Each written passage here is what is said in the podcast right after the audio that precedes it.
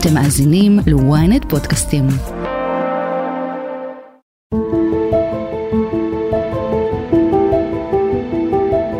ככל שהלחימה בעזה עוברת לשלב השלישי שלה, שלב ג', ומתרכזת באזור הדרומי של הרצועה, ח'אן יונס, שם מסתתרת הנהגת החמאס, הזמנו אתכם, מאזיני הכותרת וגולשי ynet, לשיחה פתוחה עם הפרשן לענייני פלסטינים ויוצר פאודה, אבי יששכרוב, על מעמדו של חמאס בחברה הפלסטינית ככל שהלחימה מתקדמת, מה עובר בראש של סינואר, ואיך ההתרחשויות של 7 באוקטובר ישפיעו על העונה הבאה של פאודה. אני שרון קידון, ואלה הכותרות שלכם. שלום אבי. אהלן, אהלן. אז נתחיל איתך, קודם כל מההיכרות שלך עם חמאס ועם רצועת עזה, כי אנחנו בישראל חשבנו שאנחנו מכירים את חמאס ויודעים לנתח את האינטרסים, וטעינו בגדול. אז קצת בשנים שאתה מסקר ככה, גם את חמאס וגם את הרצועה, מה אנחנו לא ידענו? אני חושב שלא לא חשבנו שיש להם עד כדי כך אומץ מצד אחד, ומנגד טירוף. כלומר, ידענו שזה ארגון רדיקלי, ידענו שתמיד הם רוצים להרוג אה, יהודים בכל הזדמנות, ועדיין לקחת כזה מהלך, כלומר, לקבל החלטה על ביצוע של כזה מהלך, שברור שהוא הולך לעלות בחייהם של עשרות אלפי פלסטינים ובהרס חסר תקדים בעזה ובנכבה, כאילו באמת, אי אפשר היה, אתה לא צריך היית להיות גאון גדול כדי לחזות את זה שדבר כזה יביא נכבה, אסון, קטסטרופה על רצועת עזה. אז אנחנו, הבעיה שלנו, גם שלי, אני מודה, הייתה שהתמודדנו עם הסוגיה הזאת של חמאס בעיניים קצת הגיוניות, כלומר בעיניים מערביות, במגבלות מסוימות. זאת אומרת, הבנתי מי זה חמאס וידעתי שהם לא חושבים כמו מערבים, אבל בסוף אתה אומר, אוקיי, כש, גם כשמנהיג בחמאס, לדוגמה, יחיא סנואר, אסמאעיל הנייה, נגיד את הנייה אני מכיר אישית, פגשתי אותו אישית, אתה אומר, קבלת ההחלטות שלו מסתמכת בסוף על כלים הגיוניים, כלומר, אה, משהו סביב, ה... זה הגיוני, זה לא הגיוני.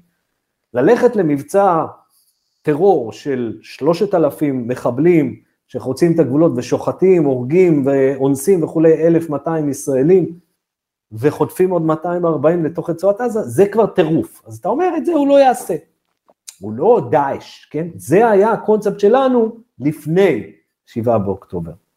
מה שקרה זה שפספסנו פה, פספסנו עד כמה הטירוף שם היה גדול, ואולי להגיד שזה טירוף זה קצת עושה לו את החיים קלים. באמת, עד כמה הקיצוניות שם היא עצומה. וזה הזכיר לי פעם סיפור, לא סיפור, מפגש שהיה לי באזור 2012, סוף 2012, בכלא הישראלי, פגשתי את מרואן ברגותי מצד אחד, ומצד שני את עבאס א-סייד, איש החמאס, האיש שתכנן את הפיגוע במלון פארק בנתניה בליל הסדר 2002. הפיגוע המפורסם, שבעקבותיו יצאה ישראל למבצע חומת מגן למי ששכח. ועבאס א-סייד סיפר שמה ואמר, בשיחה הזאת שהייתה לי איתו, הפיגוע הזה שאני הייתי אחראי לו, בעצם היה הפעולה הכי חשובה בהיסטוריה הפלסטינית. אני אמרתי לו, על מה אתה מדבר? תגיד לי, כאילו, אתם הובלתם במו ידיכם לזה שישראל השתלטה על כל ערי הגדה המערבית, סילקה את הרשות הפלסטינית, ובעצם לא היה רשות, אלא היה כיבוש עם הרג של מאות פלסטינים. הוא אומר, בדיוק, זאת הנקודה.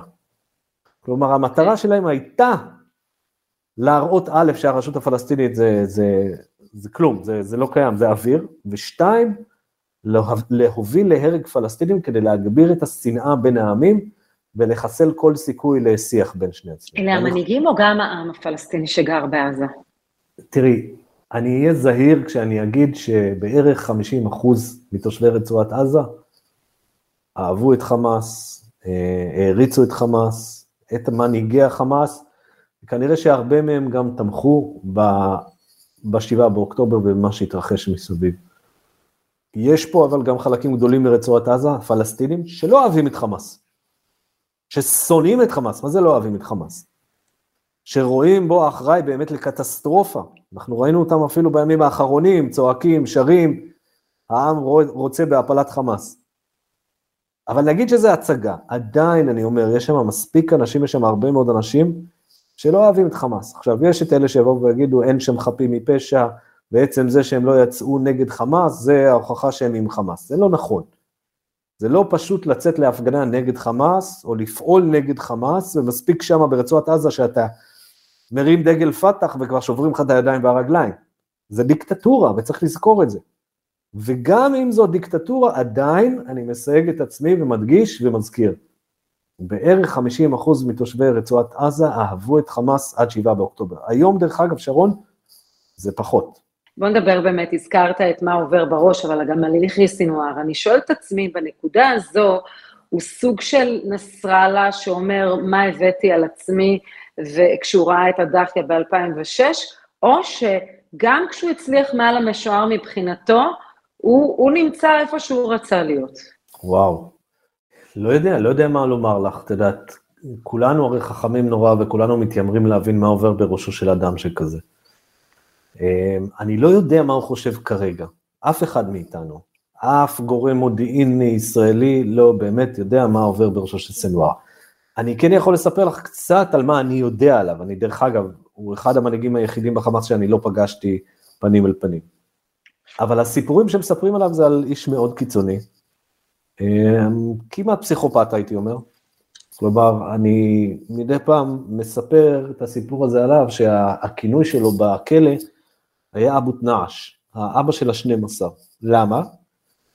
כי נכון שבית המשפט הישראלי הרשיע אותו ברצח של חמישה משתפי פעולה, אבל תכלס, החבר'ה מסביב, החבר'ה של חמאס, יכעסו לו רצח של 12 משתפי פעולה.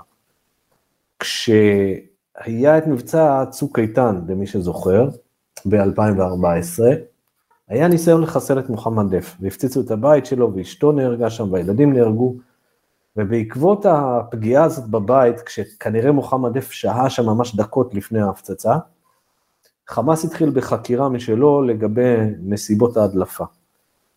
וחמאס מצא שהחשוד בעיניו, לפחות בשיתוף הפעולה, היה המג"ד, לא פחות, של גדוד שג'אעיה או זייתון, אם אני לא טועה. המג"ד באיז א-דין אל-קסאם, בזרוע הצבאית של חמאס.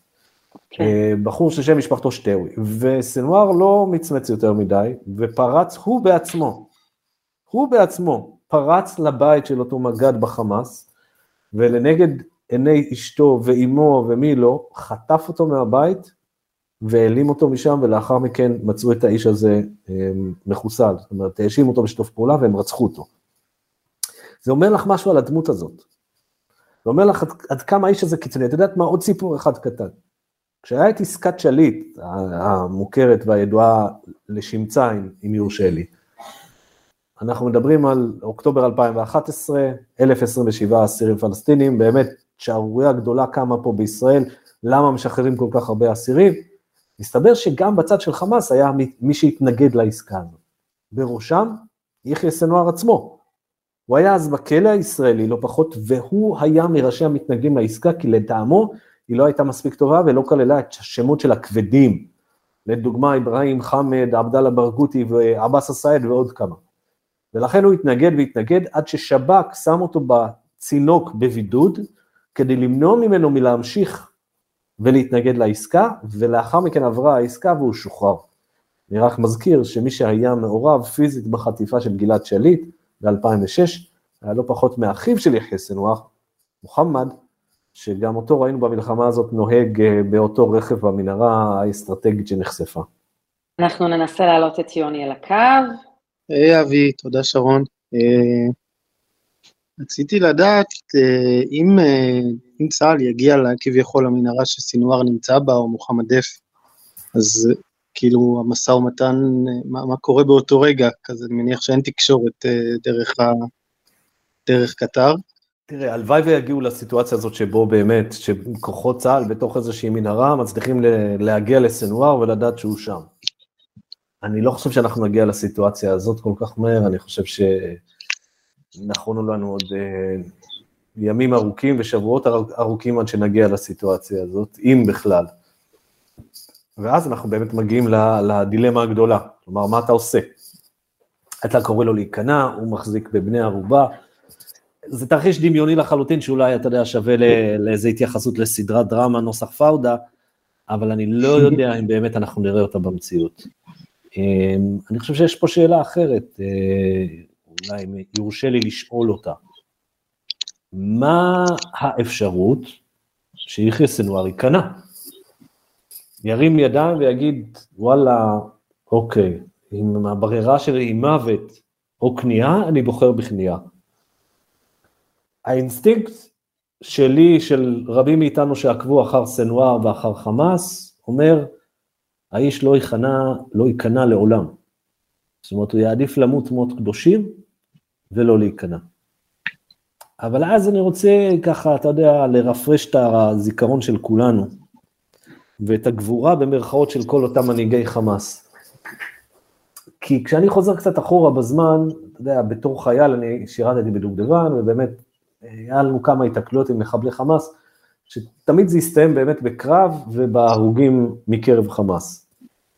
אמ, לאחר מכן, במהלך האינתיפאדה השנייה, כל כך הרבה פעמים צה"ל הצליח לסגור על בתים של פעילי חמאס, והם תמיד נהרגו במהלך קרבות. אבל היה כמה מקרים יוצאי דופן.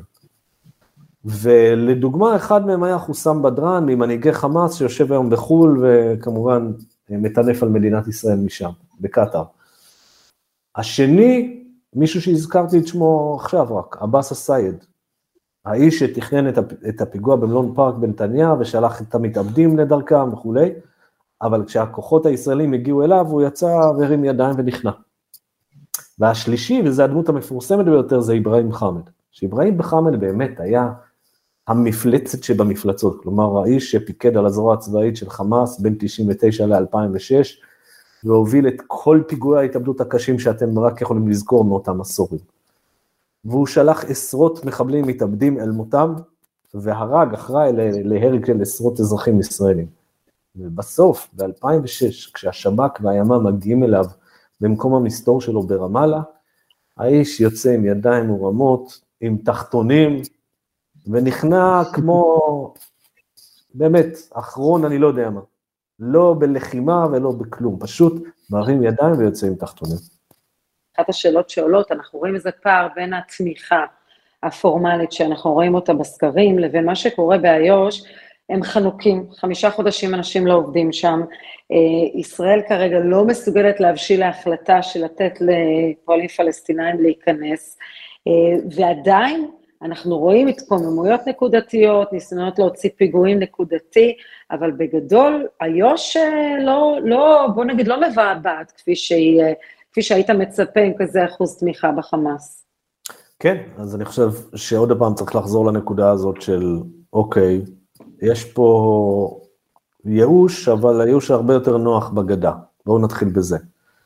זאת אומרת, זה לא המצב של רצועת עזה, והם מסתכלים באל-ג'זירה, ואמרתי, מוחאים כפיים מצד אחד לחמאס, ומצד שני מסתכלים ורואים מה לעזאזל קורה שם, ואומרים לעצמם, על ההיסטור, אלוהים ישמור. האם אנחנו באמת רוצים לראות עכשיו תמונה של פליטות, של נכבה, גם ברמאללה, בית לחם, חברון וקלקיליה, יריחו, כל הערים שלכאורה נשארו, אפילו שכם, אפילו שכם כרגע די מחוץ למשחק, יש שם שני מוקדים שכרגע מאוד לוחמניים, זה טול כרם מצד אחד וג'נין מצד שני. אבל שאר הגדה המערבית נשארת יחסית שקטה, ופה צריך לומר משהו, ופה זה משהו שמעצבן את, את ממשלת ישראל ואת הימניים בממשלה. לרשות הפלסטינית יש פה חלק בזה שיש שקט. צריך לזכור את זה. אני יודע שהם משלמים משכורת למחבלים, ואני יודע שספרי הלימוד שלהם מלאים בהסתה, אבל חברים, גם צריך לדעת את האמת ולהודות בה, כמה נעימה שלא תהיה. הרשות הפלסטינית פועלת אפילו בימים אלה בתיאום ביטחוני מול מדינת ישראל, ועוצרת אנשי חמאס וג'יהאד אסלאמי. והרשות הפלסטינית מבינה שחמאס רוצה להבעיר את הגדה, ולכן פועלת נגד זה שתבער הגדה. עכשיו תגידו, רגע, אבל הם עושים את זה לא בגלל שהם אוהבים אותנו, הם עושים את זה בגלל שהם שונאים את אמ"ן, שונאים את חמאס. זה נכון, אבל בשורה התחתונה כרגע, הרשות הפלסטינית בגדה לא משרתת את האינטרסים של חמאס, היא פועלת נגדם. אז יש פה לא מעט הסברים חברתיים, כלכליים ללמה אנחנו לא רואים את הגדה מתפרצת, אבל יש פה גם הסבר פוליטי, ביטחוני, כלומר הרשות הפלסטינית גם מנסה להפעיל לחץ שהרחוב לא יידלק. אני רוצה לתת לדור לשאול שאלה, ויש לנו גם עוד עניינים, אז בבקשה, דור, בבקשה. שלום, אה, תודה רבה על, ה, על המפגש הזה. אה, רציתי לשאול את אבי, את הנושא של הרשות הפלסטינית כבר ניסינו. הם כבר באו והיה את זה אחרי ההתנתקות, וזרקו אותם מהגגות וקיבלנו את החמאס, אז אה, מי אמר שזה לא יקרה שוב? א', אני לא יודע, יכול להיות שזה יקרה שוב. ב', לא כל כך ניסינו את הרשות הפלסטינית אחרי ההתנתקות. כלומר, בהתנתקות לא העברנו מקל. אה, לא אמרנו, אוקיי, בואו נעביר את, את רצועת עזה לידי הרשות הפלסטינית. לא, יצאנו.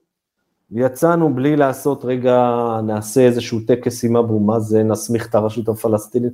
פשוט לקחנו את הרגליים ויצאנו משם באופן חד צדדי, כי התפיסה בישראל הייתה שאבו מאזן חלש מדי, אפרוח בלי נוצות למי שזוכר, אז אין בכלל מה לדבר איתו, ואנחנו נעשה מה שאנחנו מבינים שטוב לנו. המחיר שאנחנו שילמנו על המהלך החד צדדי הזה, קרה בעצם חצי שנה לאחר מכן, בינואר 2006, בבחירות לפרלמנט הפלסטיני, שמי קיבל את כל הקרדיט על הנסיגה החד צדדית הישראלית? חמאס. ושם זכה במספרים מטורפים, באמת, מספרים משוגעים, 75 מול 44 כמדומני, משהו כזה זה היה. אה, והשאר הלכו לכל מיני פלגים קטנים. אז א', אתה, אני מסכים איתך לחלוטין, כן, שלא תבין. אף אחד לא יכול להבטיח לנו שזה לא יקרה. מה שכן, אולי, אולי אנחנו סוף סוף באמת נבוא ונאמר, חברים, מעכשיו יהיה פה מדיניות של אפס סובלנות, נוסח מה שקורה בגדה המערבית. כלומר, מספיק שיהיה פה, נגיד ואנחנו מעבירים מקל לידי הרשות הפלסטינית שאנחנו עכשיו יוצאים בסוף המלחמה. כל התארגנות של חמאס, אנחנו נפגע בה. אנחנו לא נחכה לאף אחד. כמו שהיום בגדה, אם אתה יודע על פעילי חמאס חמושים שפועלים בג'נין או בשכם וכולי, אתה פועל נגדם. אז גם ברצועת עזה זה צריך להיות הסיפור. כלומר, אם הרשות הפלסטינית לא פועלת, ישראל פוגעת מהאוויר, מהקרקע, מהים, איפה שזה לא יהיה. כי להחזיר את השלטון של, ה, של החמאס זה הקטסטרופה בשיאה. באמת, זה צריך להיות חתיכת מדינה אובדנית, אם אנחנו נאפשר במו ידינו לחמאס לחזור לשלטון. עכשיו, יש פה כמובן את אלה שאומרים, רגע, אולי נכבוש את רצועת עזה, כמו שהיה לפני 94, ונשלוט ב-2.2 מיליון פלסטינים, ונקים את ההתנחלויות וכולי. תשמעו, אם מישהו רוצה לעשות את זה, אני מאחל לו בהצלחה, אני, אני חושב שרוב מדינת ישראל לא רוצה בדבר הזה, לא רוצה לכבוש עכשיו עוד 2.2 מיליון פלסטינים ולשהות בערי עזה ולשבת בלב אה, שכונת שג'אעיה זאת בשוליים, אבל בלב עזה ובלב ח'אן יונס ובלב רפיח ובלב כל מקום וחור ברצועת עזה. היינו שם גם, ניסינו גם את זה, וגם זה לא כל כך הלך לנו. אני רוצה אה, לדבר איתך, ישבתי אצלך בחדר, איפה שאתם עובדים על התסריט של העונה הבאה, וראיתי כזה לוח מחיק עם, אני לא אגלה, מיליון אה, אופציות לסצנות וכיוונים, והסתכלתי על זה ואמרתי לעצמי, אם היו מספרים לך בשישה באוקטובר על חלק מהתסריטים שאירעו מאז השבעה באוקטובר, יש סיכוי שהיית מאמין ש- שמה שאירע, אירע? כלומר, אני יכולה לתת לך כל כך הרבה סצנות מאימהות ומשפחות שבלייב נחטפות, נרצחות, אימהות שצריכות לבחור בין ילדים, אה, סיפור החילוץ של אורבי גידיש, אה, הסיפור של אלון שימריז, כלומר, המציאות שלנו מאז מפוצצת סיפורים על סיפורים על סיפורים. אז קודם כל, תאר לי מה, כשאתה רואה את הסיפורים האלה, אם אתה בכלל חושב שיכולת לטוות כאלה סיפורים, ושתיים, האם חלק מזה יהיה גם השראה. אני לא חושב שיכולתי לדמיין כזה דבר. זאת אומרת, את יודעת מה, תראי, אני חושב שהמוח האנושי לא יכול היה באמת להכיל את כל הסיפורים הכמעט מופרכים האלה שהתרחשו במציאות. והם התרחשו במציאות, אבל אתה אומר לא יכול להיות. תראי, אפילו הסיפור של נועם ואמיר טיבון, כן? הרי זה כאילו נשמע אה, כמעט כזה תסריט הוליוודי מוגזם, מוגזם. וזה כלום לעומת שאר הדברים שראינו שעוד ועוד ועוד סיפורים מופרכים והזויים, ואתה אומר, איך יכול להיות, איך לי... הסיפור הזה של, באמת, של סיפורי גבורה משוגעים, שאנחנו כל פעם עדים להם מחדש, או כל פעם שומעים על עוד אחד ועוד אחד, ואתה אומר, לא יכול להיות. אז להגיד לך ש, שאני ראיתי בדמיוני משהו מתוך זה? לא. אני חושב שאני יכולתי לדמיין משהו בגבולות המוח האנושי המציאותי. למה? כי פאודה היא סדרה מציאותית. זאת אומרת, היא אמנם לא דוקו, אבל היא משתדלת להיות משהו שמתכתב עם המציאות, שלא ירגיש לך פאול גס מדי ביחס ל, לריאליזם שלה. אז אם אני הייתי בא ואומר לך על, סתם, דוגמה, אמ, גיבור של פאודה, שהודף בידיו שבעה רימוני יד, אחרי שאנשי חמאס זורקים אותו לעברם. הנר. הנר, שפירא. הרי היית אומרת לי, אבי, בחייאת, נו מה, מה זה השטויות האלה? ואת רואה שברגעים האלה יש פה גבורה שהמוח האנושי לא יכול לדמיין. בחור בן 21 וקצת, שנעמד בפתח של מיגונית עם בקבוק, בקבוק בירה שבור בידו, כדי להדוף מחבלי חמאס חמושים, והם זורקים שבע פעמים רימוני יד, וכל פעם הוא מצליח לזרוק אותם החוצה, ובפעם השמינית הוא נהרג. אז זה כבר באמת נשגב מבינתי, אני מצטער, אני, אני לא יכולתי לדמיין כזה, אני לא יכולתי לדמיין שלושת אלפים מחבלים חוצים את הגבול בבת אחת, בלי שאף אחד ידע, או בלי שאף אחד יחשוב שזה קורה. אני לא, את יודעת, כשפעם, כשישבנו בחדר כתיבה הזה של פאודה 5, לפני 7 באוקטובר, וליאור, ליאור רז זרק לאוויר, אולי נעשה משהו עם uh, כמה עשרות מחבלים שחוצים את הגבול ומשתלטים על קיבוץ ולוקחים בני ערובה. ואני אמרתי לנו, בחייאת ליאור, מה, עזוב, זה לא רציני. בוא, בוא נתקדם, אין לנו הרבה זמן. ונוח, התסריטה הראשי שאל, אבל למה, וזה וזה, ואמרתי להם, תשמעו, מה הסיכוי שאף אחד בצד הישראלי לא ידע על עשרות מחבלים שמנסים לחצות את הגבול, שלא נדע על זה מראש, ואמרתי להם, וגם אם ינסו, ונגיד שלא ידעו, אז תוך שנייה קוצרים אותם. תוך שנייה קוצרים אותם, אז בואו נתקדם. והתקדמנו, כלומר עברנו לתסריט אחר, לתרחיש אחר, כלומר, כי זה היה נראה לנו מופרך מדי. התסריטים האלה עולים על כל דמיון, אז השאלה אם הפוך, האם המציאות שחווינו תזלוג גם לתסריט? אני לא חושב שיש תסריט ביטחוני, אה, מתח, ריגול, משהו שעוסק במדינת ישראל, שיוכל להתעלם מהסיפור הזה של שבעה באוקטובר. אייל ארליך רוצה לשאול שאלה, בבקשה. אבי, שלום לך. אה, אה, מה שאני מנסה לקדם במשך שנים רבות זה את יוזמת ההודנה. היוזמה של לקדם את הפיוס אה, בין ישראל והפלסטינים, המנגנון הזה של ה... שיש תמיד ג'ה צולוך, ועדת פיוס שהיא אחראית אה, לקדם את הפיוס, ובעצם אין פיוס בלי ועדת פיוס. אם אני רוצה לקפוץ לסכסוך שלנו ולאירוע הנוכחי, כמו שאני רואה לפחות את הדברים, אז הדרך אה, כן לנסות להגיע לנצל את האירוע הזה כסוג של אה, אירוע היסטורי של לנסות כן להגיע לקידום הפיוס בין העמים. נשמע מאוד תמים, אבל אני חושב שאפשר באופן כללי, ממשלת ישראל לדעתי צריכה ליזום את זה, להציע לעם הפלסטיני שיושב בעזה, באמצעות אה, הצעה שתוגש למשאל עם. הנה הגעתם לצומת, תחליטו, זה הרעיון להביא את זה למשאל עם בצורת הצעה הייתי אומר, נקרא לזה חד צדדי, take it or leave it, הצעה שאי אפשר לסרב לה. כמובן שיש גם גזר ליד ההצעה, וזה כל השיקום של עזה, ולתת להם חיים חדשים וכולי. מה אתה אומר, יש סיכוי כזה דבר, אבי? אבל אם הם אומרים לא, אז... אה, מי זה הם אומרים? במשאל עם? במשאל עם. סבבה, אנחנו יודעים לפחות שניסינו. אבל לדעתי לא, לא ממש ניסיון, אתה יודע, זה לא... אני מכיר הרבה תושבים מעזה, שמאוד מתאים להם עכשיו 30 שנה של שקט, הרעיון כאן זה לא להגיע להסכם שלום סופי. 30 שנה של שקט. תעזבו לא, עכשיו... אני מבין, אני מבין, תראה, הרי גם חמאס אומר שהוא לא מתנגד לרעיון של הודנה, של הפסקת אש זמנית.